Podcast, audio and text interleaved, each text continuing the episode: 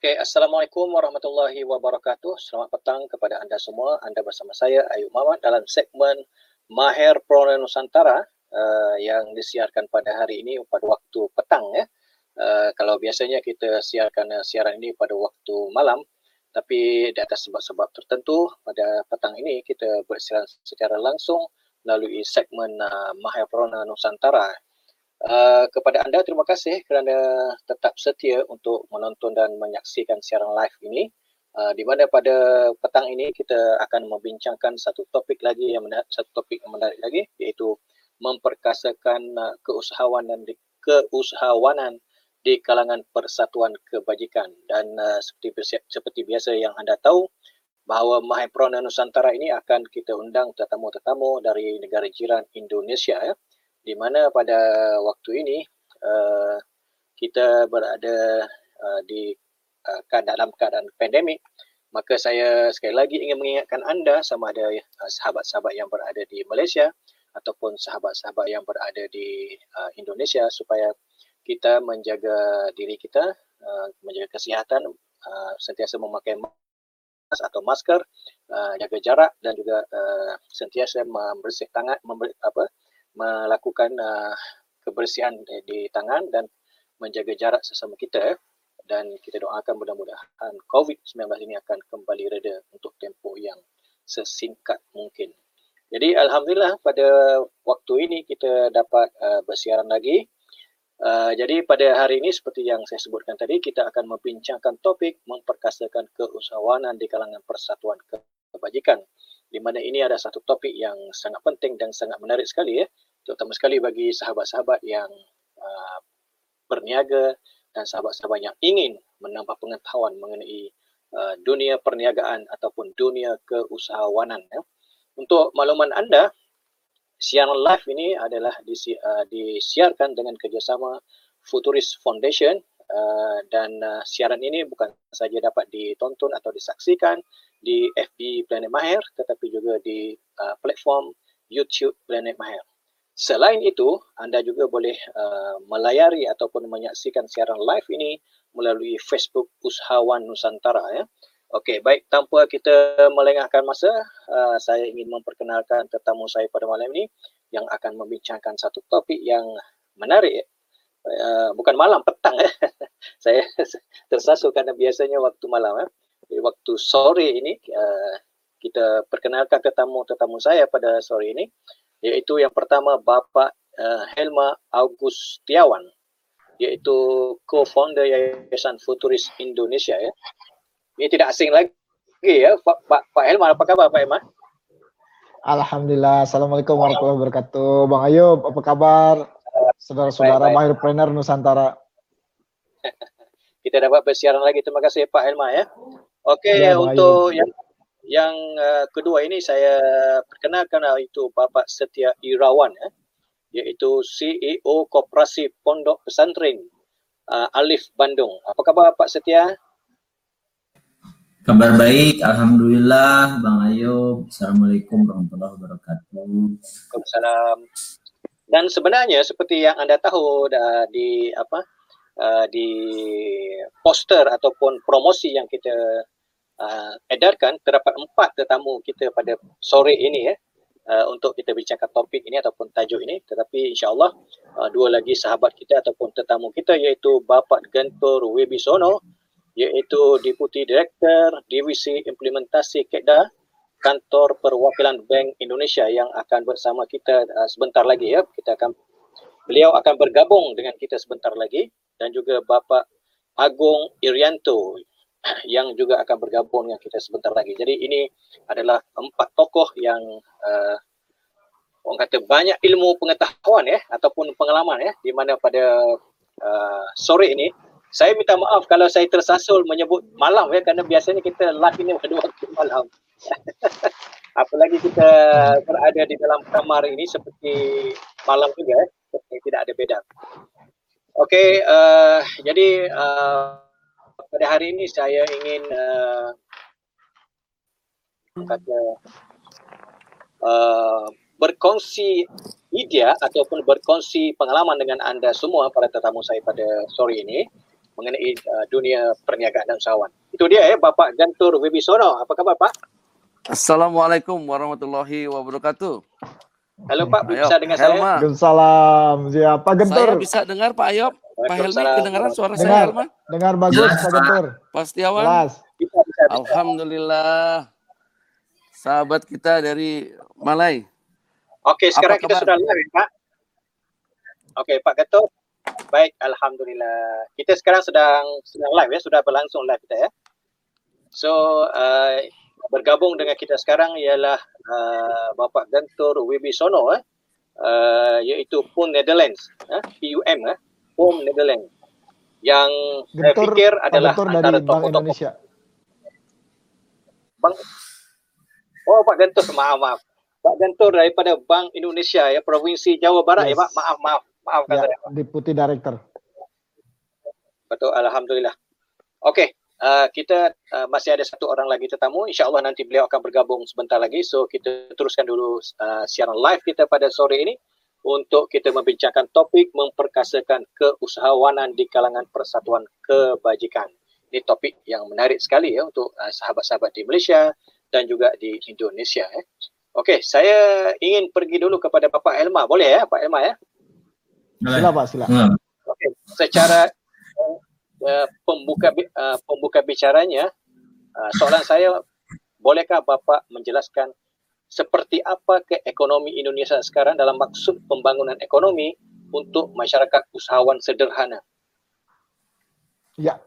Ah, terima kasih Bang Ayub. Wah, itu pertanyaannya lebih cocok buat Pak Gentur. Nanti Pak Gentur cerita tentang lebih banyak tentang ekonomi Indonesia ya. Nah, saya ingin tadi lebih apa namanya lebih spesifik lagi terhadap kalau di kita panggilnya pesantren, Bang Ayub. Oke. biasanya orang pergi ke pesantren itu mau belajar agama, Bang Ayub. Nah, ini alhamdulillah ada salah satu contoh di apa eh, pesantren Al Ittifaq. Eh, santri itu datang ke Al Ittifaq ini tidak hanya belajar agama, tapi juga belajar agribisnis. Jadi ada ilmu akhirat, ada juga ilmu dunia. Jadi seimbang antara ilmu dunia dan ilmu akhirat. Nah, alhamdulillah eh, apa akhirnya apa namanya tadi banyak santri-santri setelah lepas dari pesantren mereka tidak hanya mengajarkan agama tapi juga mengajarkan tentang agribisnis sehingga Oke. eh, apa namanya banyak sekali apa namanya sekarang para ustadz, para pengajar agama, tapi juga dia punya eh, per- petani atau peternakan gitu ya di di apa pada saat dia mengabdi kepada masyarakat. Tidak hanya mengajarkan agama, tapi juga mengajarkan tentang life skill gitu ya. Nah yang kedua, yang tadi eh, ini sangat mendukung programnya pemerintah agar pesantren-pesantren ini bisa hidup mandiri tidak bergantung terhadap donasi, tidak bergantung terhadap eh, apa namanya eh, dana-dana donasi dari pemerintah atau dan sebagainya ya gitu ya. Tapi ma- mas pesantren ini bisa berdiri sendiri mandiri sehingga ini akan menjadi simpul-simpul atau pusat-pusat ekonomi yang baru di Indonesia. Nah, ke depannya eh, apa namanya ini akan menjadi lokomotif, akan menjadi teladan Bang Ayub untuk pesantren-pesantren lain agar bisa menjadi pesantren-pesantren yang mandiri. Karena secara ekonomi eh, pesantren ini eh, potensi ekonominya sangat besar. Setiap pesantren biasanya dia punya lahan yang cukup besar. Dia punya udah pasti captive marketnya adalah santri. Santrinya jumlahnya juga cukup besar. Sehingga apabila ini potensi besar ini eh, tidak hanya mengkonsumsi barang, tapi juga apa bisa memproduksi sesuatu. Oleh karena itu eh, kita mendorong di Jawa Barat khususnya gitu ada gubernur Jawa Barat punya pro- pro- program namanya One Pesantren One Product.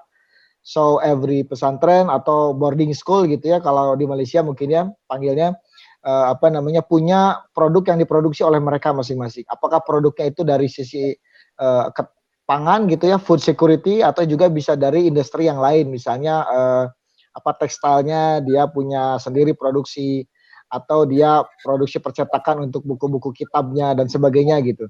Nah harapannya ke depan dari hasil usahanya ini selain itu untuk santrinya memenuhi kebutuhan santri-santri atau studentnya juga bisa dijual untuk ke masyarakat umum. Nah dari situ ada nilai usaha, nilai bisnis sehingga ke depannya pesantren ini punya income sendiri sehingga menjadi mandiri sehingga eh, pesantren ini ke depannya bisa lebih apa namanya punya legal standing yang jelas karena mandiri gitu ya, e, berdiri di atas kaki sendiri lah kurang lebih begitu seperti itu. Oleh karena itu di Jawa Barat sekarang ini sedang digaungkan termasuk juga pemerintah Indonesia sekarang sedang sangat menggaungkan mengangkat potensi pusat potensi dari pesantren. Nah, untuk cerita tentang apa apa yang di pemerintah mendukung apa sih supaya uh, memberikan stimulus kepada pesantren-pesantren ini yang tadinya belajar agama saja tapi juga belajar keusahawannya gitu ya. Nah ini ada Pak Gentur nanti mungkin bisa cerita banyak uh, profil tentang ekonomi. Nah karena beliau Bank Sentral Indonesia khususnya di wilayah Provinsi Jawa Barat yang memegang data kalau misalnya kalau kita dengan Malaysia, Jawa Barat dengan Malaysia, Malaysia kurang lebih 30 ribu, 30 juta uh, penduduknya, Jawa Barat ada 50 juta. Jadi kurang lebih sama seperti satu negara lah. Jadi Pak Gentur ini sama seperti mengurusi satu negara lah kurang lebih gitu. Gitu Bang Ayub. Oke. Oke Pak Gentur kalau bisa ditambah sedikit kalau mau ditambah. Baik Pak Ayub dan teman-teman Pak Helma terima kasih Pak Setia. Assalamualaikum warahmatullahi wabarakatuh. Uh, terima kasih banyak nih. Jadi secara umum kami as a central bank, Bank Indonesia is a central bank of Indonesia. So first I think kita harus paham bahwa kenapa central bank itu karena kita satu-satunya central bank yang masuk ke dalam sektor real Pak Ayub dan Pak uh, Helma. Karena kita konsentrasinya adalah untuk memastikan agar nilai rupiah kita juga terjaga atas inflasi barang dan jasa maupun deflasi dan juga kedua terhadap mata uang negara lain. Nah, esensi ataupun terjemahan dari hal itu mungkin supaya terjadi hubungan atau benang merah korelasi daripada central banker mengurusi sektor real yang notabene adalah milik Kementerian Keuangan itu karena satu untuk menjaga nilai mata uang terhadap barang dan jasa tentunya kita harus menjaga produktivitas dan ketersediaan barang-barang volatile food Kang Ayub.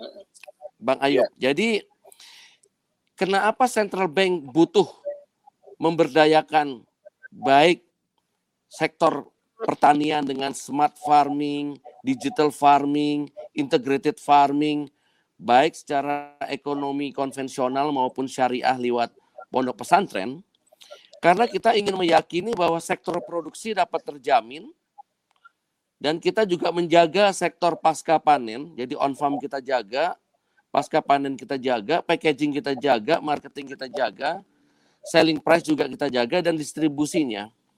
Sehingga dengan satu rangkaian nilai tersebut, maka valuta rupiah terhadap barang jasa tidak terfluktuasi. Karena semua tersedia, Pak. Yang kedua, tentunya kita juga melihat adanya sektor-sektor pertumbuhan dari ekonomi mau konvensional maupun syariah yang khususnya berbasis pada industri agro dan juga manufaktur itu harus kita dorong agar apa? Agar terciptanya ekspor. Kalau ada ekspor maka demand terhadap rupiah kan menjadi tinggi, Kang. Sehingga dengan adanya seperti itu maka nilai rupiah terkendali. That's why we propose for the small medium enterprises to take the production as a potential commodities, especially to support Indonesian export. And the other way, we must control or uh, trying to manage the import because mostly of the Indonesian uh, export contain the import content for the export. Nah, untuk seperti ini maka kami butuh bekerja sama dengan teman-teman di sektor real, baik di manufaktur, potensi UMKM, small medium enterprise export potensial, UMKM small medium enterprise yang to support tourism, and also to support manufacturing. And we also uh, promote for the economic syariah base. So we have to, so the businessman like Mr. Helma and Mr. Satya can be choose which one? The conventional one or the Syariah one. We promote all. Why? Because we know that it will be blind to support the Indonesian growth of economic. That's why. And the other is the mapping. I will add for the mapping to promote the small medium enterprising, even for the conventional and Sharia, we take three stages. First is corporatization. Why corporatization? Because when uh, the people make some production, they need to enhance their production, their technology, their knowledge, and the legality. So we support them to make some cooperative for the first stage. And after that, we can support to scaling up their capability, including the marketing and also for the payment system. After we promote and strengthen the legality and the body of the small medium enterprising, we see to support the capacity. And then we support for the financing that is including optimizing the digitalization. Especially Bank Indonesia as a central bank has been support for digital payment called CRIS, Quick Response Indonesia Standard. So Malaysian people and other countries can be buy of the Indonesian goods and paying by the digital. Just following by scan the uh, code. I think uh, that is uh, one of yes QR code. So that is the framework that why Bank Indonesia as a central bank supported the real sector. I think this is uh, one of the summary for that. Thank you. Okey, itu menarik sekali ya peranan dan uh, yang boleh dimainkan oleh Bank Indonesia eh, dalam membantu ya. uh, usahawan-usahawan ya, terutama sekali di pesantren. Okey, kita saya ingin kembali kepada Bapak Setia Irawan ya, Pak. Uh, uh, di mana uh, secara orang bilang ini ya, pesantren ini biasanya kalau di Malaysia ni pondok lah ya. Tapi pondok. pondoknya biasanya biasanya dibiayai uh, oleh uh, infak ataupun uh, bantuan daripada pemerintah ya. Tetapi berbeda ya. di Indonesia apa yang saya faham ya ketika ini bahawa pesantren uh, kini telah menjadi satu uh, pertubuhan yang melakukan bisnis untuk uh, kata, orang bilang apa itu ingin uh, menambah penghasilan.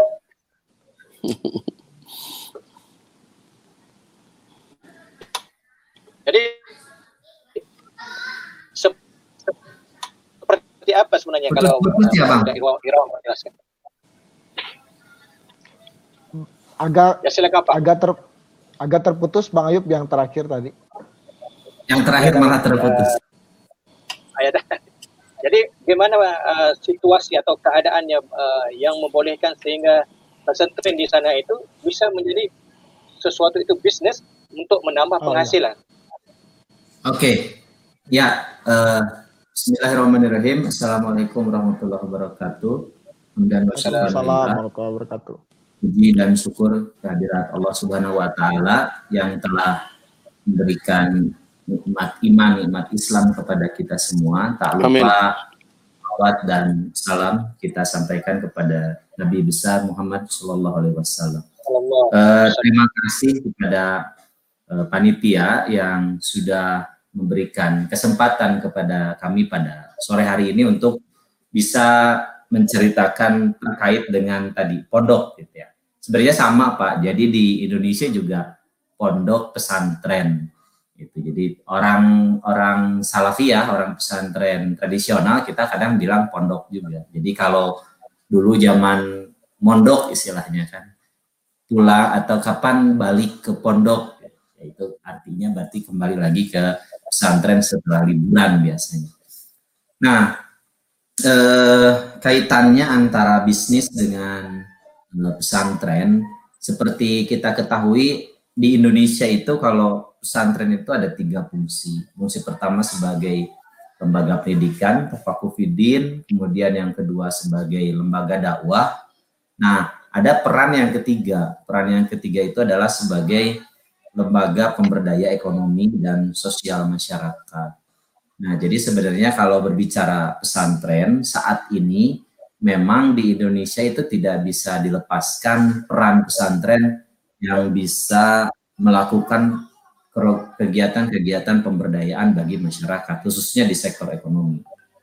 Nah, eh, kaitannya tadi eh, apa yang ada di pesantren al dan di banyak pesantren-pesantren di Indonesia, sebenarnya dasarnya adalah eh, satu bahwa kami di pondok pesantren itu tidak bisa menjamin bahwa alumni santri, eh, alumni pesantren, santri-santri ini ketika nanti ketika nanti lepas dari pondok pesantren itu akan menjadi ulama atau kiai semua. Nah, ya. dari situ ya. eh, itu yang membuat kami, yang menjadikan kami bahwasannya diperlukan sekali eh, life skill atau keahlian-keahlian lain di luar keahlian keagamaan yang ini ketika ketika mereka menguasai ini dan mereka akan menjadi eh, apa lulus dari pondok pesantren tentu saja akan sangat bermanfaat untuk masyarakat sekitar. Nah, memang ini bukan perjalanan yang mudah karena seperti kita ketahui sebelumnya bahwa pondok pesantren itu yaitu tadi hanya sebagai lembaga pendidikan dan lembaga dakwah saja. Jadi ketika pesantren masuk ke lembaga menjadi menjelma atau bertransformasi menjadi uh, lembaga ekonomi, ini tidak ujuk-ujuk semua pihak sepakat dengan seperti itu. Tapi eh, pada kenyataannya gitu ketika terjadi di lapangan selama ini alumni santri pada umumnya yaitu tadi hanya hanya paham dan mengetahui dari satu eh, sisi saja sisi sisi keagamaan saja tapi ketika berbicara ekonomi mereka akan sangat lemah sekali atau terkait dengan life skill Nah, Pondok Pesantren Tifak ini lahir dari tahun 1934.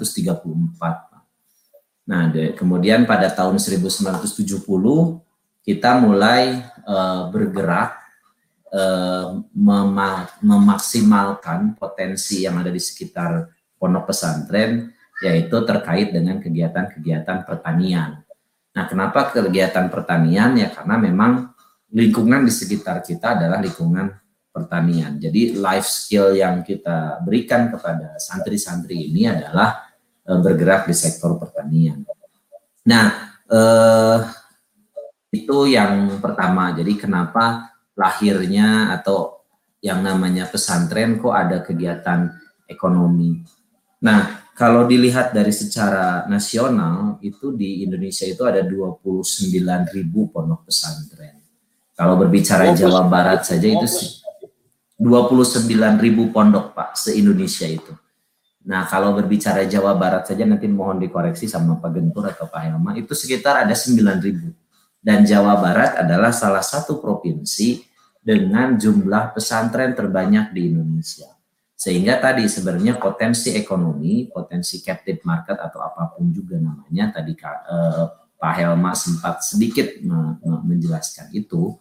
Nah ini juga merupakan sebuah potensi yang sangat besar. Jadi bisa kita katakan bahwa pesantren ini seperti the sleeping giant gitu. Karena selama ini potensi yang besar ini ya belum belum bisa dimaksimalkan dari sisi pengembangan ekonomi. Nah, alhamdulillah beruntungnya gitu ya eh, pemerintah Republik Indonesia eh, dari pusat kemudian diturunkan sampai ke tingkat provinsi. Sekarang itu Eh, dan ini diinisiasi oleh Bank Indonesia. Nanti mungkin Pak Gentur bisa menjelaskan kenapa harus ke pesantren gitu ya, karena mungkin 29 ribu tadi. Nah, kemudian 2014 kita mulai menggagas terkait dengan kemandirian ekonomi pondok pesantren. Kenapa judulnya kemandirian ekonomi?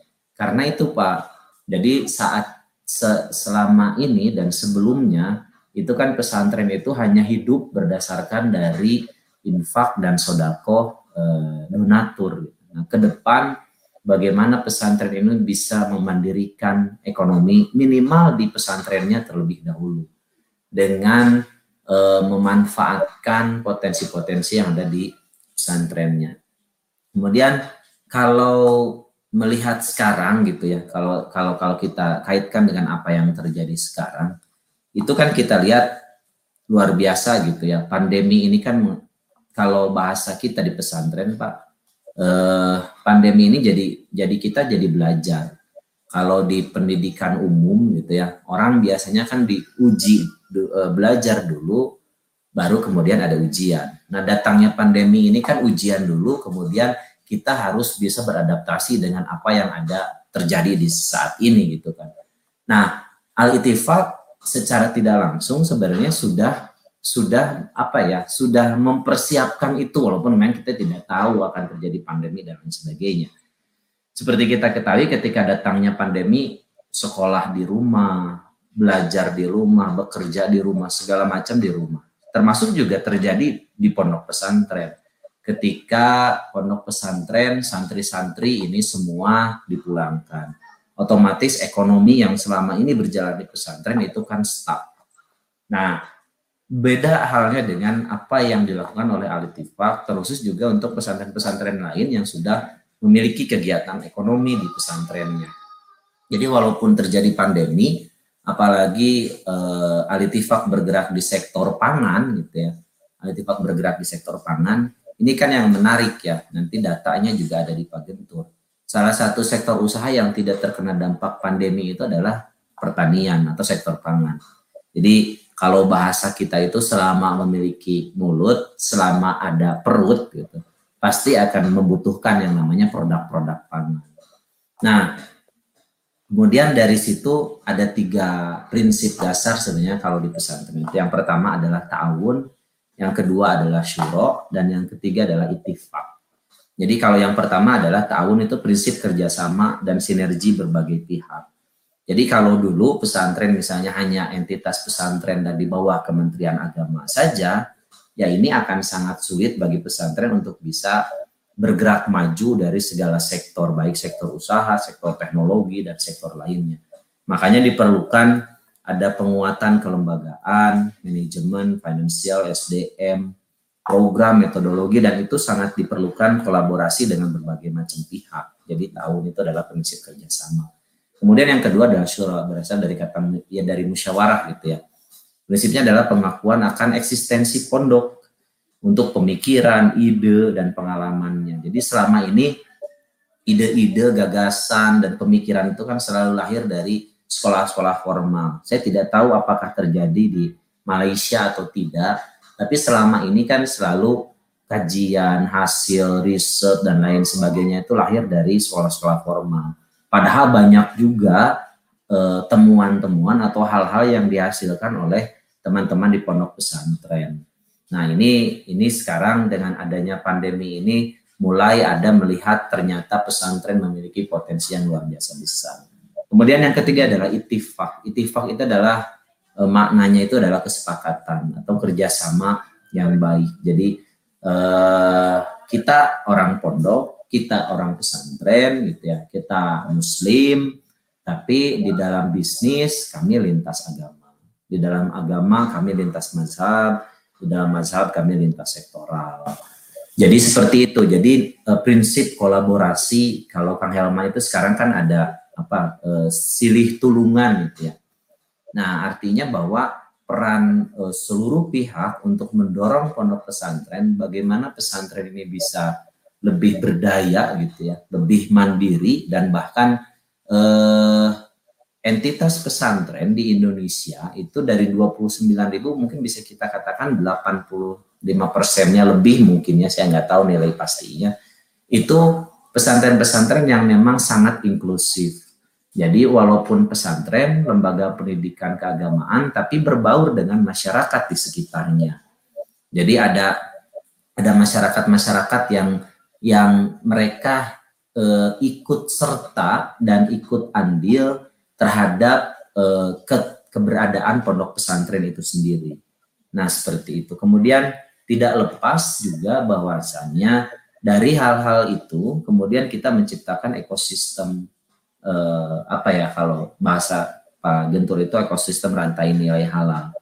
Jadi kalau di core-nya itu adalah pondok pesantren, pondok pesantren sebagai community based uh, center of excellence gitu ya. Karena pesantren ini akan bisa mewarnai dan memberikan influence baik internal kepada santri-santrinya maupun eksternal kepada masyarakat. Dan tidak boleh lepas juga bahwa ya seperti kita ketahui lah Pak, mungkin di dunia barat atau di dunia internasional ketika orang ngobrol Islam apalagi pondok pesantren selalu dikaitkan dengan hal-hal yang radikal dan lain sebagainya. Nah, ini juga ingin kita tunjukkan bahwa kita ini bisa menjadi produktif gitu ya. Kita ini bisa menjadi produktif dan bisa eh, apa berkolaborasi dengan seluruh pihak.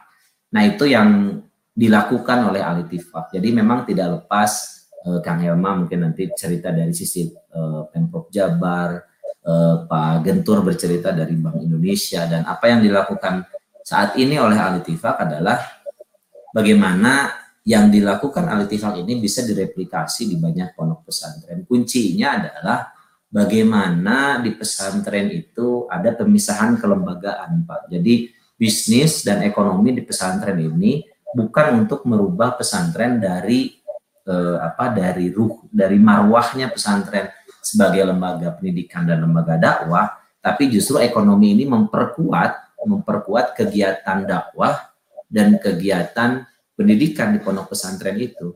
Jadi ketika ekonominya bagus, maka kualitas pendidikannya pun akan mengikuti bagus. Ketika kualitas pendidikannya naik, otomatis hasilnya pun nanti outputnya santri-santrinya pun merupakan santri-santri yang mumpuni di berbagai bidang. Karena kalau Alitifak memang salah ya Alitifak expertnya gitu ya, expertnya Alitifak memang di sektor pertanian. Nah, tadi kembali lagi ke terkait dengan di tengah pandemi ini kita banyak belajar berbagai macam hal terkait dengan digital. Eh, tadi Pak Gentur sedikit menyentil terkait dengan digital farming, Internet of Things dan lain sebagainya jadi kalau dulu santri-santri itu belajarnya belajar kitab kuning gitu ya, eh, kitab-kitab uh, klasik gitu. Nah sekarang bukan hanya kitab kuning, tapi kita juga belajar coding gitu. Nah ini juga kan sesuatu yang sangat luar biasa. Jadi bahwa ya uh, apa ya, kalau kita sadari, kalau kita tarik lagi ke belakang, ya ahli-ahli matematika, ahli-ahli astronomi gitu kan, itu justru lahir dari Eh, para pemikir-pemikir Islam dan sepertinya sih saya yakin gitu ya momentum pandemi ini kalau kita bisa berpikir positif ini dari pesantren bisa lahir pemikir-pemikir yang luar biasa gitu ya. Ahli-ahli baik dari sektor pertanian mungkin seperti Ibnu Al-Awam misalnya yang mengetahui seluruh sektor seluruh variabel terkait dari pertanian dari mulai budidaya sampai ke proses pasca panen dan lain sebagainya. Nah itu mungkin uh, pengantar dulu lah dari saya kenapa uh, di pesantren harus ada kegiatan ekonomi? Karena itu tadi uh, mungkin puluhan ribu dari Alitifak dari tahun 34 Alitifak berdiri itu sampai sekarang. Ya mungkin kalau dipresentasi dari seribu uh, alumni santri hanya satu atau dua lah yang menjadi ustadz atau kiai. Tapi lebih banyak mereka ada yang berada di sektor informal, ada yang menjadi pedagang, ada yang menjadi pengusaha, dan ini sebenarnya sangat bagus sekali ketika eh, Anda boleh menjadi seorang pedagang, Anda boleh menjadi seorang pengusaha, tapi tetap bermental sebagai seorang santri. Anda bisa menjadi seorang pejabat, Anda bisa menjadi seorang pemimpin daerah, tapi tetap memiliki mental santri. Mental santri itu kan mental yang sangat kuat, mental yang memiliki kemandirian yang sangat kuat, mental tangguh dan pantang menyerah karena ya layaknya seperti pondok mungkin di desa seperti di Malaysia kita terbiasa jauh dengan orang tua, kita terbiasa banyak rekan-rekan makan seadanya gitu ya, tidak terlalu ter bermewah-mewahan dan sebagainya. Itu eh, sedikit apa ya pembuka lah dari saya nanti mungkin kita lebih mendalam untuk sesi tanya jawab. Oke. Okay. Bangga, uh, uh, Assalamualaikum warahmatullahi wabarakatuh. Assalamualaikum warahmatullahi wabarakatuh. Itu dia Pak Setia Irawan ya, uh, yang telah ya. uh, menjelaskan keadaan ataupun position uh, mengenai pesantren di Indonesia. Uh, begitu menakjubkan ya apabila Bapak bilang ada 29 ribu pondok di Indonesia.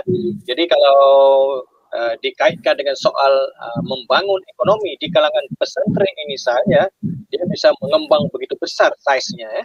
Dan ini sangat memberi manfaat kepada masyarakat dan juga negara ya. Okey, uh, kita sudah 40 minit bersiaran ya. Uh, sebentar rasanya ya kerana ini topik-topik yang sangat menarik kita bincangkan uh, kepada anda di Indonesia ataupun di Malaysia. Anda sekarang sedang menonton siaran langsung ataupun live di FB Planet Mahir dan juga di YouTube Planet Mahir.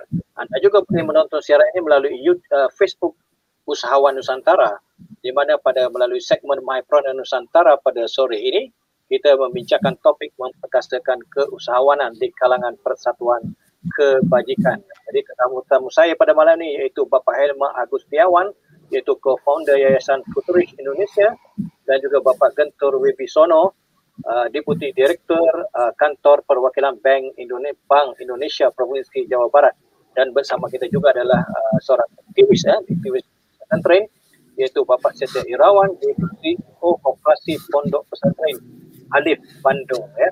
Okey, sebelum kita lanjut uh, kita rehat sebentar. Nanti kita ketemu lagi selepas.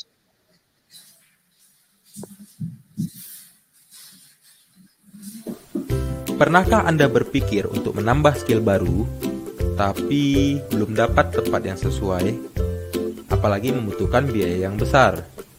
Giliran dapat yang sesuai, lokasinya jauh. Kami memperkenalkan planetmahir.com tempat pembelajaran berbasis online pertama di dunia yang tersedia dalam bahasa Melayu untuk memudahkan semua orang. Biayanya terjangkau dan mudah diakses. Di Planet Mahir, kami menyediakan ratusan skill-skill dengan topik pembelajaran yang berbeda yang diajarkan oleh instruktur-instruktur yang handal dan terpercaya. Mau membuat mobile app yang bagus? menyanyi seperti Siti Nurhaliza ataupun berbisnis tapi tidak tahu harus bermulai dari mana?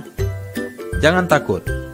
Di Planet Mahir, kami menyediakan kesempatan untuk Anda memilih satu-satu atau sekaligus dengan paket yang Anda mau. Atau juga untuk Anda yang ingin berpenghasilan dengan mengajar orang lain, caranya mudah. Cukup klik tombol akun dan daftarkan diri Anda sekarang juga. Jangan lupa upload video yang akan dijadikan video pembelajaran dan tentukan berapa tarif untuk video yang Anda buat. Di Planet Mahir, Anda bisa belajar apa saja, mengajarkan apa saja, anytime, anywhere. Start learning, start earning.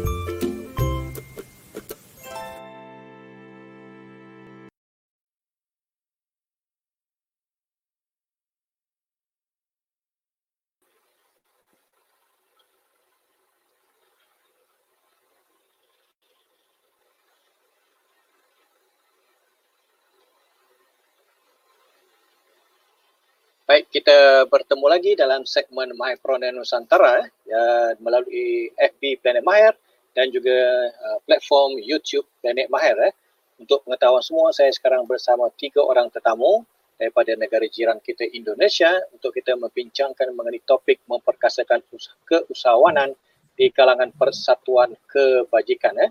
Di mana siaran ini diadakan dengan kerjasama Futurist Foundation uh, Malaysia. Eh. Jadi tiga tokoh ini yang diundang untuk uh, membahaskan uh, mengenai uh, dunia bisnes ataupun keusahawanan ya. Jadi untuk uh, soalan seterusnya saya pergi dulu kepada Pak Gentur ya Pak. Bisa dengar Pak? Bisa Pak, ayo. Siap. Okey. Okey. Kalau tadi uh, saya mendengar uh, saya mendengar Pak Setia Irawan uh, bilang bahawa di Indonesia mempunyai 29,000 uh, pesantren di seluruh Indonesia. Ini satu size uh, size yang sangat besar yang memberi sumbangan yang sangat besar kepada perekonomian Indonesia secara umumnya. Ya. Jadi sudah tentu the posisi Bank Indonesia ini sangat penting untuk uh, membantu ataupun melihat uh, pesantren-pesantren ini. Jadi sejauh mana keadaan itu berlaku? Ya, baik uh, Bang Ayub. Terima kasih. Jadi berkaitan dengan pengembangan ekonomi pesantren, memang yang pertama kita melihat ada dua, ya, yaitu tentang potensinya sendiri di dalam pesantren. Selain mereka belajar mengaji, mereka memiliki jiwa entrepreneurship yang sangat luar biasa. Yang kedua adalah mereka memiliki komunitas yang besar dan banyak. Kita tahu bahwa di Jawa Barat saja ada sekitar 9 ribuan atau 31 persen dari komponen itu ada di tempat kita.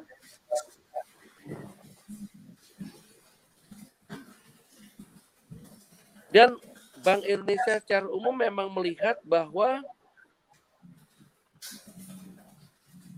program ekonomi syariah itu harus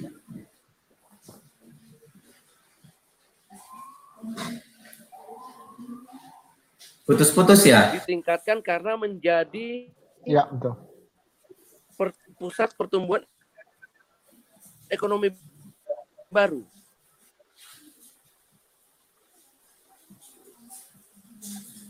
Nah. Ada gangguan sedikit ya? Ya. Ya karena menjadi pusat pertumbuhan ekonomi baru, kita mengkonsentrasikan diri pada enam program. Nanti saya akan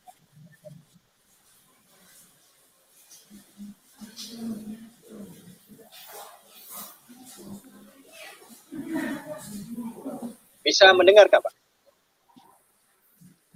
Pak Gentur putus, suaranya putus-putus, Pak Gentur.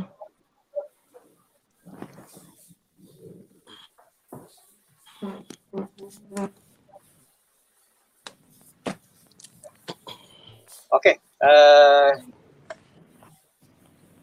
putus ya. Masalah, ini mungkin masalah jaringan Ayo. di Bandung ya. Iya, iya, ya, masih putus, bisa ya. mendengar saya.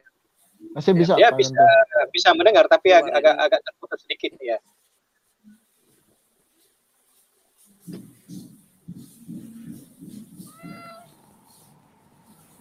Oke Pak, lanjut bisa Pak. Silakan Pak Gentur. I'm back. Oke, lanjut ya. Ya, silakan. Ya, lanjut Pak Gentur.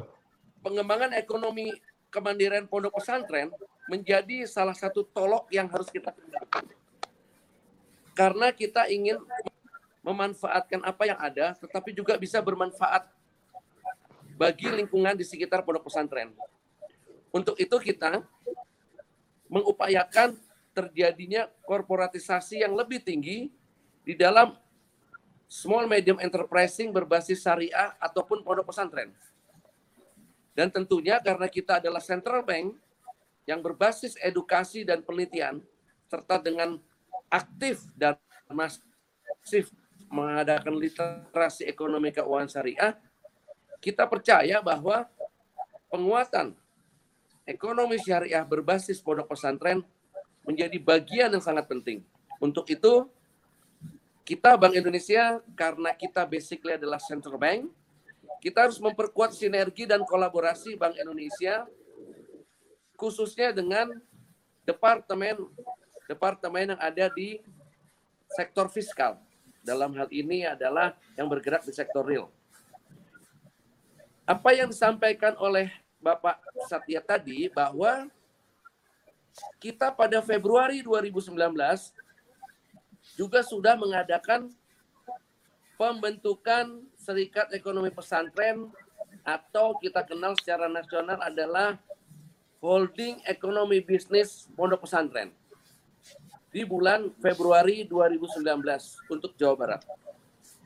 Kami mengharapkan tindak lanjut dari hal tersebut adalah kita bisa memastikan seluruh potensi ekonomi dan lahan-lahan non produktif entrepreneurship di setiap pondok pesantren yang memiliki unit bisnis khususnya kompontren atau koperasi pondok pesantren menjadi bagian yang terintegrasi baik dari sisi produksi, distribusi, dan komunikasi interaktif termasuk salah satunya adalah Al-Ittifaq di bawah Pak Satya tadi adalah sebagai clearing agent.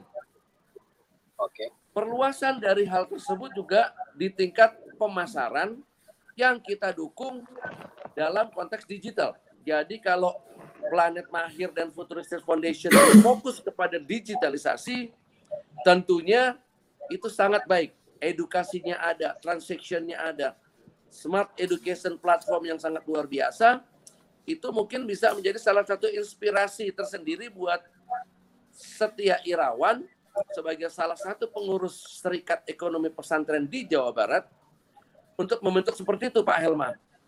Dan yang kedua, Siap. Bank Indonesia secara intens karena zaman sekarang adalah zaman millennial farmer, maka integrated and digitally itu harus menjadi persyaratan utama. Baik dari sisi on-farm, penggunaan teknologi-teknologi greenhouse, penggunaan teknologi-teknologi lacak iklim, dan pengelolaan jaring kultur atau kultur jaringan pada teknologi agro harus ditingkatkan. Yang kedua, mereka harus memiliki kemampuan yang saat ini tidak boleh terbatas hanya pada pemanfaatan medsos, tapi bagaimana mengoptimasikan medsos menjadi satu media marketing dan menjadi satu media komunikasi untuk membranding sehingga kita bisa menjangkau negeri jiran dan tetangga-tetangga lain. Dan yang paling penting adalah kita duduk bersama untuk melakukan fasilitasi infrastruktur pendukung industri halal, termasuk industri kreatif berbasis syariah seperti fashion, food, atau kuliner, dan juga basis-basis industri lainnya, sehingga Indonesia secara bersama-sama bangkit dengan kekuatan ekonomi pondok pesantren dan komunitasnya bisa menempatkan pada ekonomi yang baik. Yang terakhir adalah Bank Indonesia juga telah melakukan merger tiga bank syariah besar milik pemerintah atau state owned bank. Ada tiga bank mandiri, bank BRI, dan Bank BNI Syariah menjadi Bank Syariah Indonesia. Why? The reason behind that is we would like to promote totally all the Sharia economy to be the global player, not the global expenditure. And last but not least, we also promote the international Sharia Economy Festival that can be held every year in September to have some showcase all activities of the Indonesian economic Sharia activities. Also, together with all the world of the Muslim and economic Sharia who will be concerned to enhance and promoting the Sharia economic. I think that is the addition of this economic. Thank you.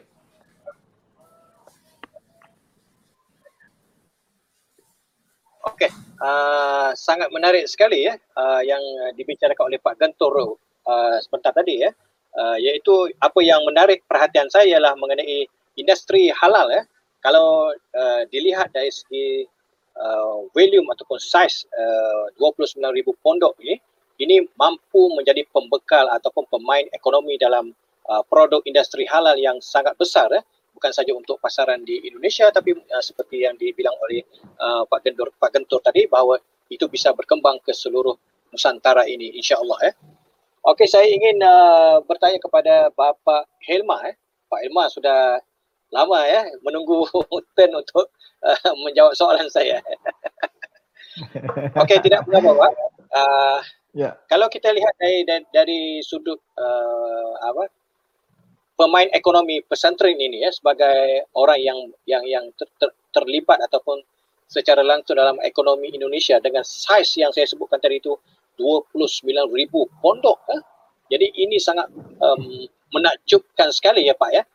Jadi ya. bagaimana Bapak melihat uh, masa depannya industri yang dipelopori oleh pesantren ini di Indonesia atau mungkin di Nusantara? Silakan Pak Imam. Ya, terima kasih Bang Ayub. Jadi memang sebetulnya yang harus bicara banyak itu Kang Irawan ya, sama uh, Pak Gentur karena memang beliau dua aktor utamanya.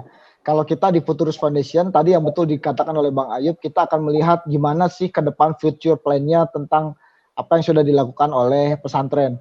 Nah, oleh karena itu kita hari ini mengundang uh, Alitifak atau dari alifmart.id ya, termasuk juga dengan Bank Indonesia karena Pak Gentur mohon izin rencana ke depannya kita akan menghubungkan Alifmart sebagai uh, lokomotif pesantren-pesantren yang ada di Indonesia, yang ada di Jawa Barat khususnya gitu ya, untuk menjadi lokomotif uh, ekspor komoditi agrobisnis ke Malaysia di antaranya. Ini That's akan menjadi ini akan menjadi opportunity ke depan, Bang Ayub. Uh, oleh karena itu kita memperkenalkan dulu kira-kira produk dari pesantren ini apa saja yang dipunyai, yang diproduksi oleh siapa, oleh santri-santri. Dia sambil mengaji, sambil hafal Quran, sambil belajar agama, sambil dia memproduksi, memetik kopi, memetik tomatoes, memetik uh, vegetable yang lain banyak sekali yang mereka produksi. Selama ini mereka mensuplai untuk kebutuhan supermarket yang ada di Indonesia. Bahkan salah satu supermarket supply chain besar yang dimiliki oleh salah satu perusahaan dari Belanda itu sudah memberikan kesempatan kepada Ali apa Alifmart, Al Itifak ini untuk mensuplai seluruh supply chain yang ada di Indonesia. Kenapa? Ini ada hubungannya dengan apa yang harusnya disampaikan oleh Pak Agung Irianto ya. Pak Agung Irianto ada masalah sepertinya di sinyal karena beliau tidak bisa bergabung ya, tidak bisa connect uh, masuk ke dalam jaringan kita. Nah, uh, uh, Pak Agung Irianto ini mewakili lembaga dari PUM namanya, Programme Outstanding Manager, PUM.nl, Nederland ya. Nah, PUM ini uh, salah satu yang kita mintanya adalah untuk datang ekspor-ekspor dari Belanda terkait dengan manajemen agrobisnis, termasuk juga manajemen farmingnya ya, supaya tadi yang kata Pak Gentur, supaya ke depannya pesantren pesantren ini punya teknologi agribisnis. Nah, akhirnya sudah diundang dari uh, Belanda, sudah berkali-kali datang ke Alifmart, bahkan Kang Irawan beserta istrinya juga sudah diundang datang ke Belanda untuk belajar banyak hal karena kan di Belanda salah satu keunggulannya pada saat dia membuat farming kan lahannya Belanda sangat terbatas. Bahkan lahannya Belanda itu di bawah sea level ya. Jadi bagaimana dia bisa mengatur airnya sehingga dia tidak harus kebanjiran gitu ya. Nah, e, karena Belanda ini bagus di beberapa sektor gitu ya, khususnya di agribisnis, bahkan di bunga juga dia menjadi leading sektor untuk ekspor komoditas bunga.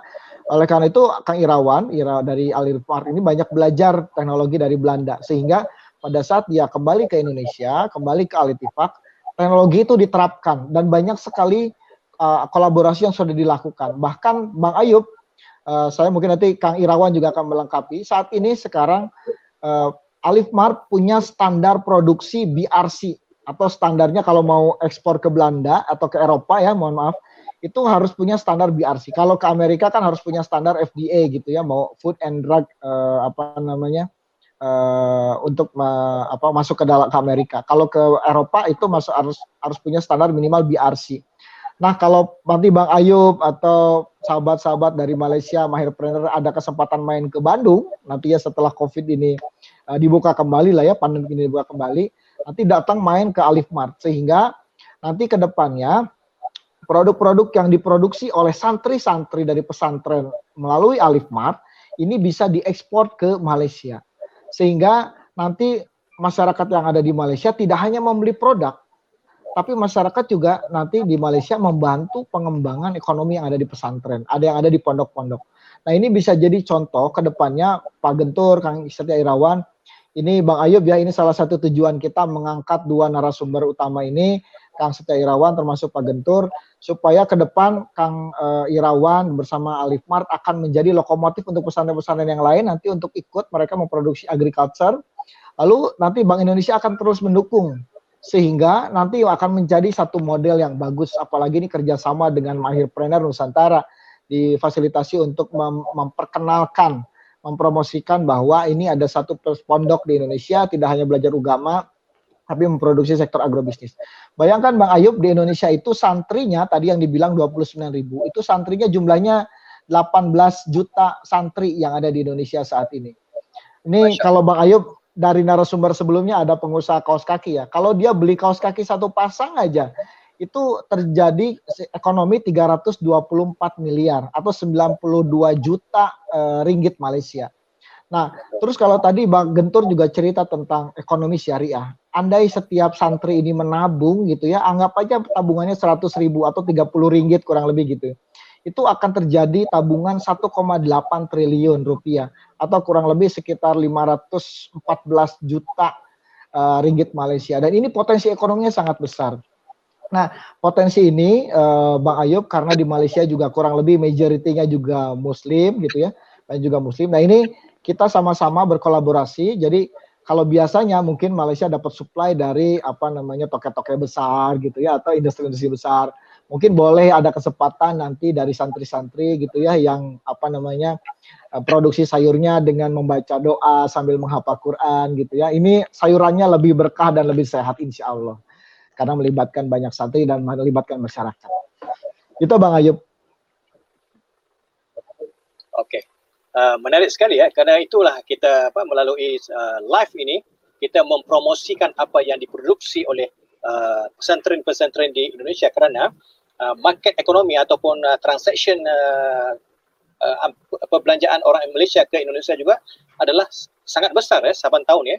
Jadi mungkin uh, melalui uh, live ini uh, mungkin dapat mem- memberi publicity atau promosi uh, produk-produk berkenaan dan insyaallah selepas seperti Pak Elma bilang selepas COVID ini reda ataupun menghilang kita bisa uh, berkomunikasi dan mungkin akan membantu mengembangkan lagi ekonomi uh, pesantren ini ya.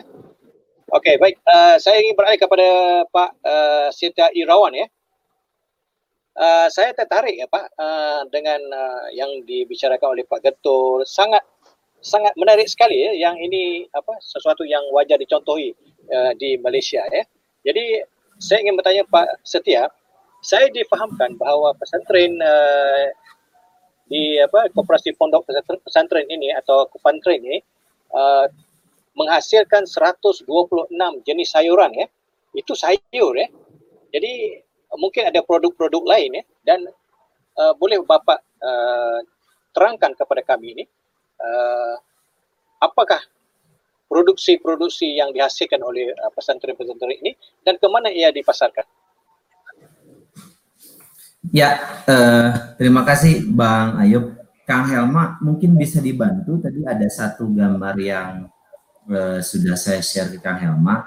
Jadi atau bisa saya share ya?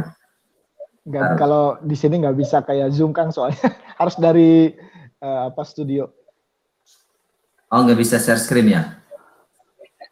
Nggak tahu bang, nggak bisa kayaknya. Nggak bisa ya dia. Dari admin. Ya, ya. ya. silakan. Dari silakan, studio. Lanjut. Silakan. Atau tadi uh, bisa di Bang Ayub, apakah mungkin bisa diperlihatkan websitenya? Oke, okay. nah, nah ini. Nah ini okay. nih. Oke. Okay. Ya. Oke, okay. nah uh, tadi saya menjawab pertanyaan dari uh, Bang Ayub. Bang Ayub, jadi ini yang terjadi di Alitifak, Circular Economy System uh, Smart Supply Chains yang ada di Alitifak. Jadi kalau tadi saya mengutip satu apa ya tadi yang sudah kami jelaskan bahwa pesantren itu sebagai community based center of excellence. Jadi sebetulnya ya kalau kita ketahui yang namanya pesantren berarti model boarding school eh, anak-anak santri kesehariannya itu berada di pondok pesantren. Jadi memang uh, apa pesantren ini bisa menjadi salah satu center of excellence di Indonesia. Nah, apa yang diperlukan oleh pesantren? Sebenarnya yang pertama adalah ada tiga pak kalau boleh saya ini. Ada yang pertama adalah research and development. Siapa sih sebenarnya yang yang yang yang sudah bekerja sama dengan Altifak di bidang research and development? Ada government di situ ada NGO di situ ada lembaga pendidikan university akademisi dan lain sebagainya. Nah yang menarik itu adalah di Indonesia peran Bank Indonesia peran Bank Indonesia untuk bagaimana bisa memajukan ekonomi di pondok pesantren ini menjadi hal yang sangat luar biasa dan merupakan sebuah breakthrough gitu ya. Termasuk juga ketika 2014 kita mulai berkomunikasi dengan Bank Indonesia, ini bank sentral eh, kenapa masuk ke pondok pesantren gitu kan. Nah, itu yang yang awal-awal 2014 menjadi sebuah pertanyaan besar bagi kita. Nah, ternyata hasil dari kajian di teman-teman Bank Indonesia ya tadi ada potensi luar biasa besar di di di, di pondok pesantren. Nah, bagi Alitifak sendiri ini adalah uh, prinsip dari kolaborasi. Jadi prinsip kolaborasi itu tadi bahwa alitifak itu adalah maknanya adalah kesepakatan. Jadi kesepakatan itu adalah kita kerjasama yang baik uh, di dalam bisnis kami lintas, di dalam bisnis ilmu pengetahuan dan teknologi kami lintas agama. Makanya ada beberapa NGO dari luar negeri itu tadi uh, Pak Kang Helma sempat cerita terkait dengan PUM, kemudian ada dari JK juga.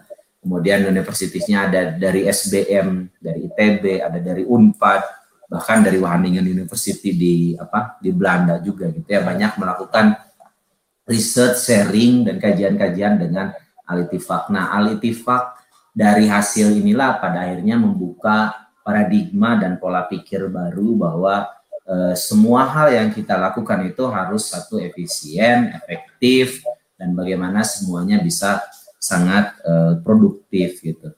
Nah, uh, dari riset dan kajian ini maka ada integrasi dan konektivitas antara hulu dan hilir. Kalau bahasanya Pak Gentur di Bank Indonesia adalah end-to-end market. Jadi ada dari mulai proses budidaya sampai ke proses market itu ya memang harus di harus apa ya bahasanya harus kita kuasai dengan sangat sangat sangat expert sekali dan yang tidak kalah penting di zaman sekarang itu adalah presisi dan digital farming. Jadi kalau du 3 4 tahun ke belakang orang berbicara terkait digital itu dari sisi marketing saja, dari sisi penjualan. Tapi sedikit orang yang memikirkan untuk bagaimana dari sisi produktivitas. Nah, ini yang sudah kita lakukan. Kemudian yang kedua adalah sustain dan high tech farming. Kenapa sih harus high tech farming gitu? Kenapa sih harus sustain? Karena kan kebutuhan dari market itu kan ada empat lah kalau bisa kita uh, apa kerucutkan. Yang pertama ketika kita punya produk, tadi ada 126 jenis sayuran, bagaimana produk yang kita hasilkan ini satu memiliki kualitas yang baik, kemudian kuantitas yang memang sesuai dengan permintaan dari market, kemudian yang ketiga adalah kontinuitasnya. Keberlangsungan produk ini akan bisa dihasilkan sepanjang tahun atau tidak. Dan yang terakhir adalah komitmen komitmen kita terhadap pasar itu yang paling yang yang yang yang tidak boleh di apa ya di yang harus kita pegang kuat gitu. Nah, eh, komitmen ini eh, bagaimana menjaga tadi kualitas, kuantitas dan kontinuitasnya sehingga akan sangat mudah kita akan mendapatkan market. Jadi market akan akan datang secara sendirinya ketika kita bisa menjaga keempat hal tersebut. Dan yang paling penting adalah kalau kaitannya dengan kait dengan halal value chain, nah konsep-konsep yang di apa nilai-nilai yang ada di pondok pesantren itu kan tadi ada nilai musyawarah, ada nilai kesepakatan. Nah, nilai-nilai ini yang yang tidak didapatkan oleh uh, ya bisa kami katakan gitu ya, tidak didapatkan oleh teman-teman supplier yang lain. Jadi kalau berbicara produk ini apakah produk halal, halal itu kan bukan hanya terkait dengan produk ini tidak mengandung A, B, C, D dan lain sebagainya, tapi lebih kepada nilai, lebih, kepada value, ada fair trade di situ, ada petani di situ yang yang yang yang mereka senang dengan uh, bekerja sama dengan koperasi pondok pesantren. Jadi produknya pasti ter, traceability produk, kemudian berwawasan lingkungan, dan yang, yang paling akhir adalah terkait dengan digital. Dan yang ketiga adalah bagaimana social engineering. Jadi pondok pesantren itu kan bukan hanya bagaimana bisa bekerja sama antar pondok pesantren saja. Tadi saya sudah katakan bahwa banyak pondok pesantren di Indonesia itu benar-benar inklusif. Keterlibatan masyarakat sekitar itu luar biasa besar gitu ya. Jadi ada ada keterlibatan masyarakat bukan hanya masyarakat dari pondok pesantren saja, tapi juga masyarakat dari eh, apa masyarakat sekitarnya yang notabene ya kalau berada di pedesaan itu adalah masyarakat tani. Nah, tadi eh, saat, saat kanan kiri kanan kiri gitu ya. Jadi bukan hanya dari sisi digital marketingnya saja yang harus kita pikirkan secara digital, tapi juga dari sisi produksinya itu precision digital farm. Nah, kalau terkait dengan eh, beberapa poin apa yang bisa menciptakan sustain di Alitifak, yang pertama adalah memang kita based on market, Pak. Jadi kita itu akan menanam, kita itu akan memproduksi sesuatu kalau memang sudah jelas marketnya siapa, berapa banyak kebutuhannya, maka kita akan sistem pola tanamkan untuk menjaga tadi kesustainability tadi, keberlangsungan produk ini, kontinuitas produknya. Itu. E, kemudian kalau ya kalau berbicara pesantren, kalau berbicara pesantren gitu ya, ups Uh, masih ada gambarnya? Pak, silakan. Masih, masih, masih. Terus, lanjut. Pak. Gambarnya hilang. tutup aja. Hilang. Ya udah nggak Nah, kalau sekarang adalah bagaimana PR kita ke depan. PR kita ke depan adalah tadi Kang Helmet cerita terkait dengan uh, kunjungan kita pernah diajak untuk bisnis link ke Belanda gitu ya. Saya lihat di Belanda Vision Fly itu kooperasi Kemudian kalau kita lihat di Jepang ada Japan Agriculture Kooperatif itu adalah koperasi. Nah, eh, di kita ini ini otokritik juga buat kita. Jadi kenapa tidak kita berpikir kenapa kita tidak fokus dan bagaimana mengembangkan kualiti dari kelembagaan yang ada ini Alitifak ini kan masih embrio ketika berbicara bagaimana kita bisa menguasai market gitu ya, baik market lokal maupun market internasional, ekspor. Nah, eh, ya bikin besar Alitifak itu, bikin kuat juga Alitifak dari sisi kelembagaannya. Dan teman-teman pesantren yang lain itu fokus dari sisi bagaimana ketersediaan produk. Nah, ini yang yang yang kadang di kita gitu gitu ya di Indonesia itu menjadi kehilangan fokus seperti itu. Kadang ya ini harus besar, itu harus besar, semua harus besar. Ketika semua dijadikan besar, kemudian kita masuk ke dunia the real business gitu ya, the real world, dunia sesungguhnya, ini kan yang akan terjadi adalah bagaimana mereka saling saling apa ya bahasanya mungkin yang agak sederhana, saling memangsa antara satu dengan yang lainnya, saling saling mengalahkan bukan bagaimana saling menguatkan. Nah, itu itu itu yang yang yang harapan kita ke depan adalah bagaimana kita seluruh stakeholder yang ada di Indonesia ini bagaimana kita fokus terhadap menjawab mimpi-mimpi yang tadi Kang Helman ceritakan gitu. Kalau produk Alitifak yang 126 itu 5,7 ton setiap hari sayuran yang kita produksi itu ternyata eh, hasil kajiannya Bank Indonesia itu hanya baru bisa memenuhi 18% permintaan market yang datang ke Alitifak. Nah artinya bukan bagaimana 82% yang lain itu kita serahkan ke yang lain gitu ya.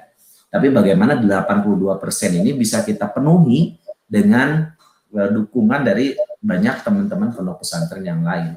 Jadi kalau bahasa di pesantren, bahasa kiai itu Pak, jadi kiai itu kan ada tiga katanya Pak tiga kriteria uh, kiai. Satu ada kiai tutur, dua ada kiai uh, catur, dan yang ketiga adalah ada kiai tandur. Itu nanti mungkin Pak uh, uh, apa Pak Gentur bisa menjelaskan. Jadi dari kiai tutur, kiai catur, kiai tandur. Sama halnya juga dari sisi bisnis sebenarnya. Siapa yang fokus di budidaya, siapa yang fokus di trading. Nah ini nggak mungkin juga nanti satu lembaga uh, satu kopontren atau satu pesantren mau uh, fokus di semua halnya. Netifak adalah sekarang, nah kenapa kita Liftmart, kenapa kita punya cita-cita yang sama dengan teman-teman yang lain baik dari Bank Indonesia ataupun Kang Helma dengan uh, Satgas PEN di Jawa Barat misalnya adalah bagaimana Alitifak ini benar-benar bisa kuat, bagaimana Alitifak ini benar-benar bisa besar untuk bagaimana kita benar-benar bisa menguasai market gitu. Nah, teman-teman yang lain berarti fokus di trading sama halnya yang dilakukan oleh Alitifak dari tahun 1997, Pak. Jadi kita mulai mulai memben, eh, pesantren lahir 1934. Tahun 1997 kita membentuk yang namanya Koperasi Pondok Pesantren karena tahun 1993 kita mulai mendistribusikan produk sayuran kita ke modern market. Nah, produk yang kita hasilkan 126 jenis sayuran dengan 5,7 ton per hari itu tidak hanya dihasilkan oleh 13 hektar lahan yang dimiliki oleh pondok pesantren saja, tapi di situ ada 270 orang petani binaan yang tersebar di tiga kabupaten dengan luas lahan sekitar 130 hektar. Nah, inilah pola tanam inilah yang akhirnya bisa bagaimana kita continue mengirimkan produk kita ke modern market. Nah, ke depan ketika kita ingin memperbesar taruh dari 18% menjadi 30% market share kita, berarti tinggal kita berpikir oh, siapa nih kalau berbicara tentang kemandirian ekonomi pondok pesantren, ada pesantren-pesantren se-Jawa Barat saja misalnya yang potensi dari sektor pertanian dan ini bisa dikembangkan menjadi sub apa ya sub, sek, uh, sek uh, apa pendukung dari keberadaan Altifak itu sendiri. Jadi kalau cerita uh, eh, 270 orang petani itu bagaimana kita melakukan transfer of knowledge ke teman-teman di 270 orang petani binaan ini untuk mereka fokus dari sisi budidaya bagaimana mereka bisa menghasilkan produk yang bagus dan bagaimana produk itu bisa berproduksi setiap hari sepanjang tahun. Ada sistem pola tanam di situ, ada kemampuan dan uh, apa knowledge yang harus kita increase gitu ya, yang harus kita tumbuhkan kepada mereka. Nah, tahun 2000 terakhir ini, tahun 2000 eh, 2019 2019 itu di Jawa Barat itu ada program OPO, bukan pesantren one product, terjaring 1074 pondok pesantren. Dari 1074 pondok pesantren itu ada 189 pondok pesantren yang bergerak di sektor pertanian dan peternakan. Dari 189 kemudian kita profiling Pak. Ada 91 mungkin 91 pondok pesantren yang potensinya ini luar biasa besar Nah dari 91 ini kita nggak mungkin bisa dalam satu dua tahun ini uh, bekerja sama atau bermitra dengan 91 pondok pesantren.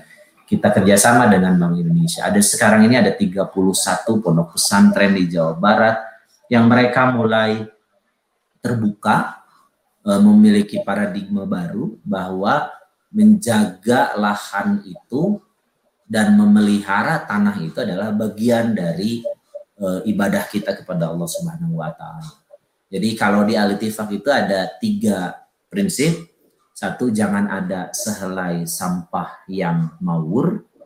Jangan ada sejengkal tanah yang tidur. Eh, jangan ada sejengkal tanah yang eh, nganggur. nganggur. Dan jangan ada sedetik waktu yang tidur. Jadi bagaimana ketiga hal ini ini menjadi apa ya menjadi pendorong bagi teman-teman pondok pesantren bahwa waktu, lahan dan sampah itu semuanya kalau kita bisa maksimalkan itu bisa menjadi sesuatu yang luar biasa dahsyat. Nah itu mungkin eh, dari saya dan ke depan eh, digital eh, farming itu bukan lagi hal yang eh, menjadi sesuatu hal yang sangat penting sekali. Bagaimana kita akan mengembangkan digital farming ke hal yang jauh lebih modern lagi supaya apa? Supaya tadi punya produk yang memang berkualitas tinggi, kemudian dengan hasil yang luar biasa besar. Dan insya Allah teman-teman pesantren ini semua sudah siap. Jadi ke depan Kang Helma, eh, Pak Gentur, dan eh, Bang Ayub, ke depan ini potensi bisnis di pondok pesantren, baik captive market antar pondok pesantren ataupun pondok pesantren untuk bagaimana bisa menguasai market ya cita-cita market dunia sekalian gitu ya karena kita sudah dapat sertifikat BRCGS juga gitu kan yang dikeluarkan oleh British. Dan itu luar biasa Kang Helma teman-teman dari Superindo teman-teman dari PUM support bagaimana Alitifak untuk memiliki sertifikasi itu dan sertifikasi itu sekarang sudah on the track. Dan insya Allah mudah-mudahan uh, ini menjadi amal jariahnya teman-teman di Superindo di Belanda gitu ya.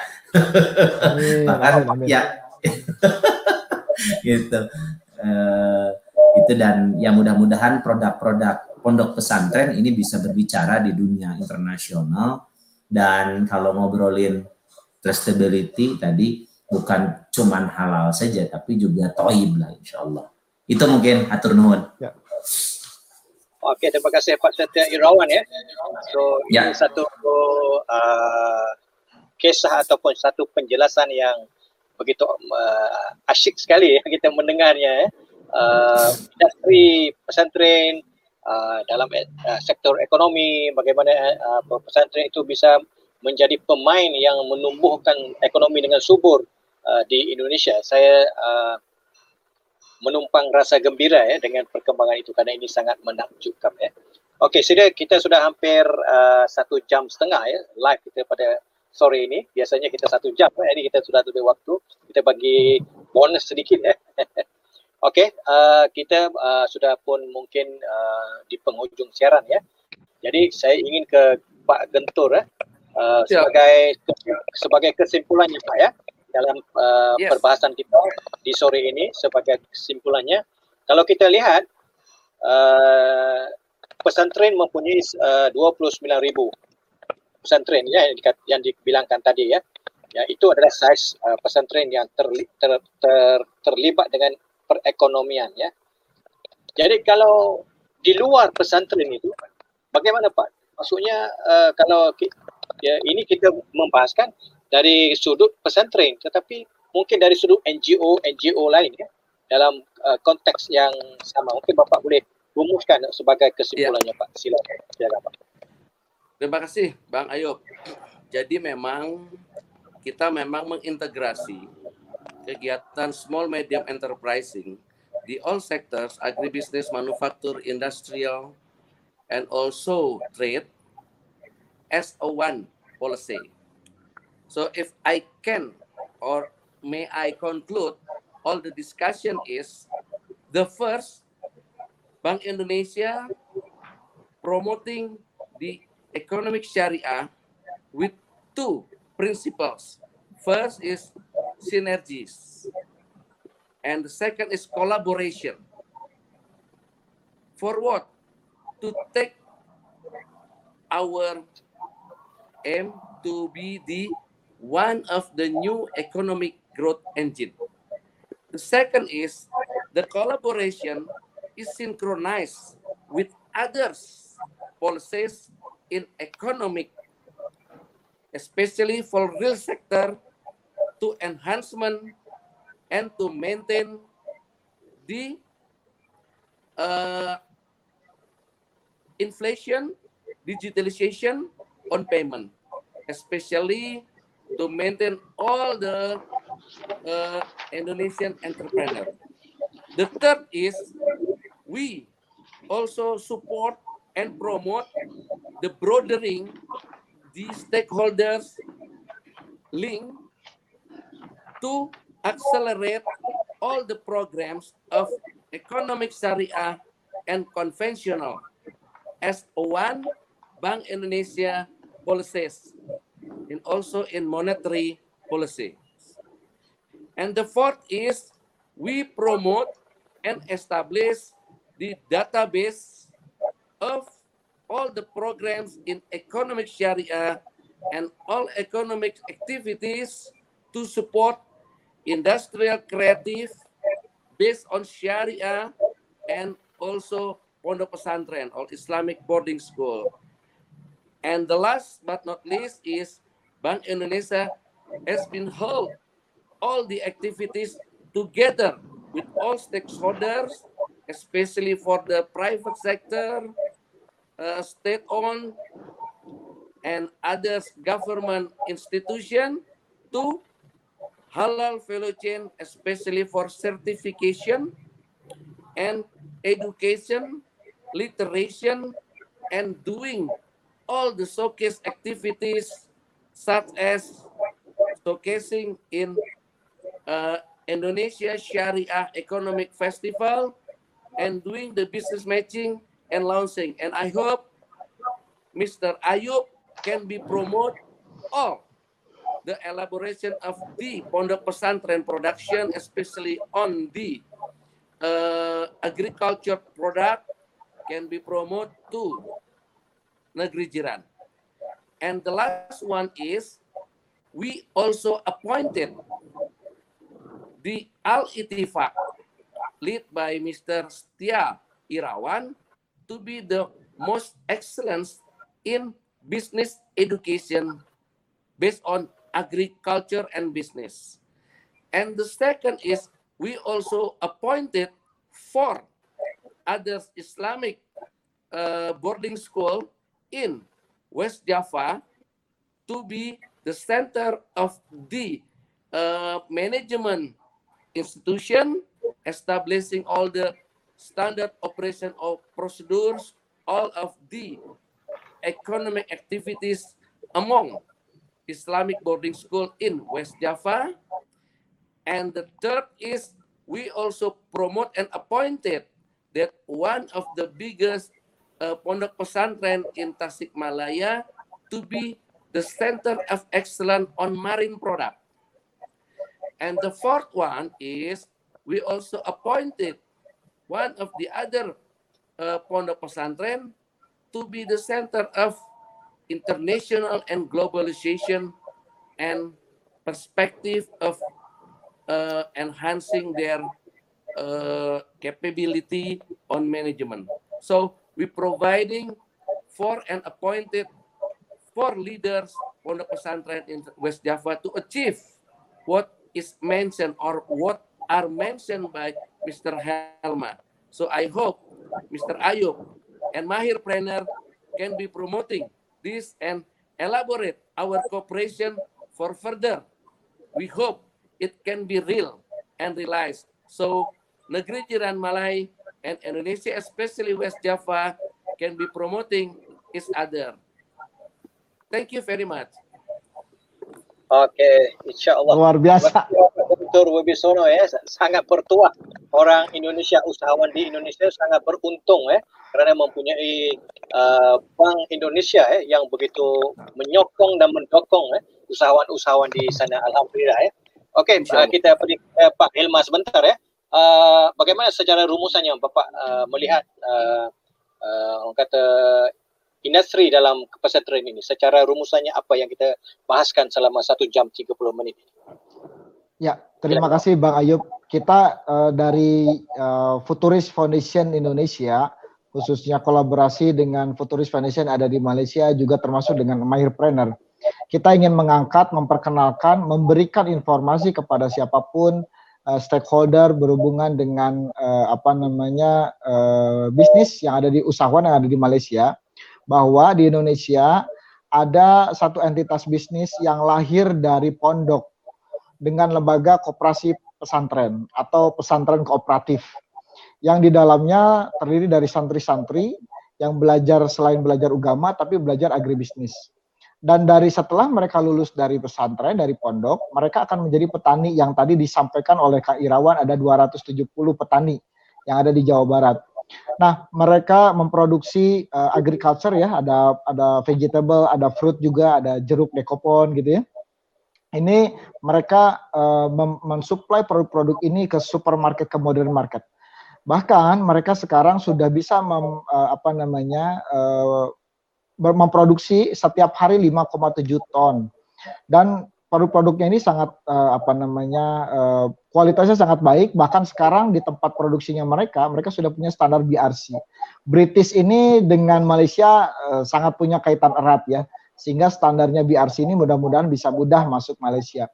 Oleh karena itu kami dari Futurist Foundation ingin uh, menjadi apa ya Bang Ayub namanya uh, link match antara usahawan yang ada di Indonesia, khususnya tadi dari Kopontren uh, Alif Alif Mart ya atau Alif dengan usahawan-usahawan yang ada di Malaysia.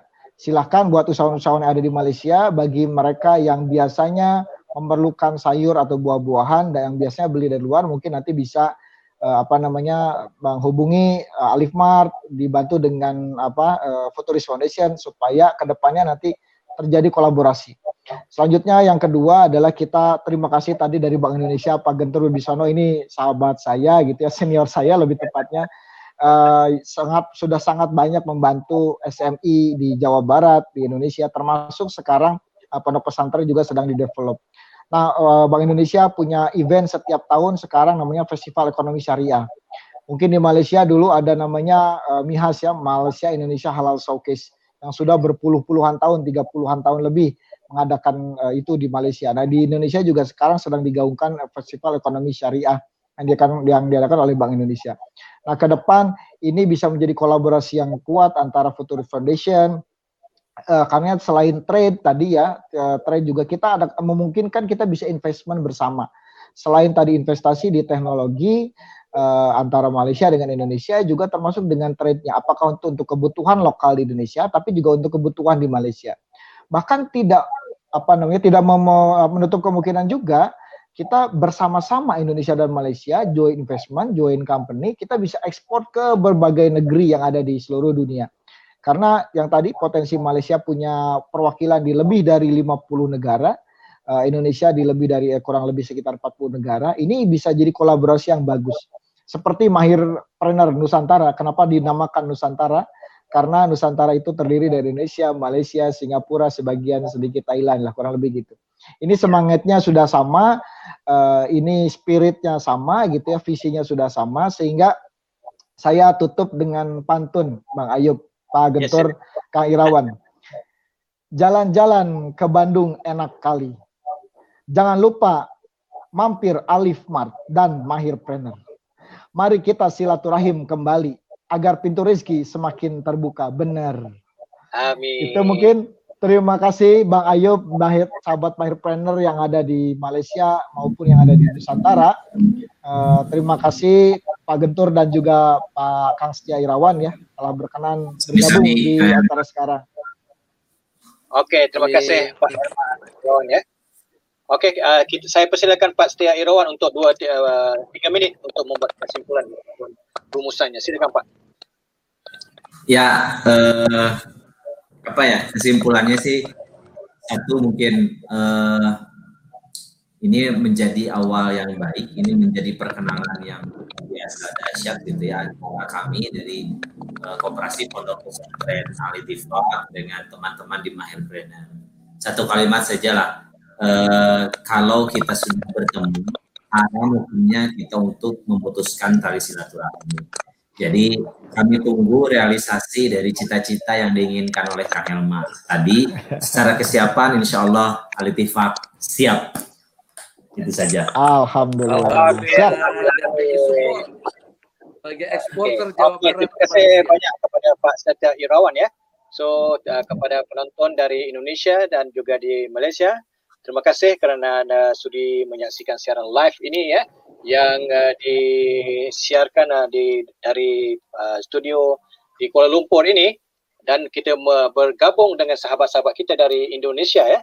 Pada sore ini kita bersama Bapak Helma Agustiawan ya, co-founder Yayasan Futuris Indonesia dan juga Bapak Gentur Wibisono iaitu Deputi Direktur Kantor Perwakilan Bank Indonesia Provinsi Jawa Barat.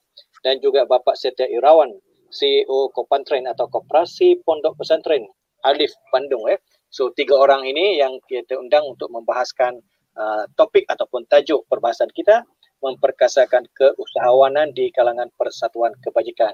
Jadi uh, sepanjang satu jam 30 menit ini kita membahaskan sesuatu yang sangat bernilai besar ya di mana pengetahuannya uh, kalau kita lihat dari sudut pengetahuannya kalau kita lihat dari segi ekonominya marketnya itu uh, diharap dapat berkembang bukan saja untuk Indonesia tetapi dapat menggabungkan antara Indonesia dan Malaysia sehingga akhirnya memberi satu kerjasama ekonomi untuk kedua-dua negara melalui apa yang kita bahaskan melalui MyProner Nusantara ini ya. Saya doakan mudah-mudahan apa yang kita kongsikan sepanjang satu jam 30 uh, menit ini memberi manfaat yang sangat-sangat baik untuk kita semua sama ada anda yang berada di Malaysia ataupun yang berada di hmm. uh, Indonesia ataupun Malaysia ya. Jadi ini insya-Allah uh, pada waktu-waktu lain kita mungkin boleh uh, bersiaran lagi ya. Kerana bagi saya, saya belum puas mendengar uh, kisah ataupun cerita-cerita daripada tiga orang tokoh ini ya. Belum puas saya. Saya sangat uh, kagum dengan apa yang telah uh, mereka lalui seperti pesantren yang uh, melaksanakan bisnes ya untuk membiayai ekonominya dari Bank Indonesia yang begitu prihatin yang sentiasa mendokong dan menyokong usaha ini. Ini adalah kerjasama yang bisa membuat pertumbuhan ekonomi mereka semakin berkembang segar dan membuahkan hasil yang sangat baik untuk kita semua insyaallah ya. Jadi terima kasih kepada uh, ketiga-tiga tetamu saya pada petang ini sore ini Uh, terima kasih banyak kerana sudi bersama saya. Mudah-mudahan kita dapat bertemu lagi ya. Jadi kepada anda di luar sana, terima kasih kerana menonton ini. Uh, anda bersama saya Ayub Muhammad dalam segmen My Front Nusantara. Sehingga kita jumpa lagi. Jaga diri. Assalamualaikum warahmatullahi wabarakatuh. Waalaikumsalam warahmatullahi wabarakatuh. Terima kasih. Terima kasih Bang Ayub. Terima kasih. Siap.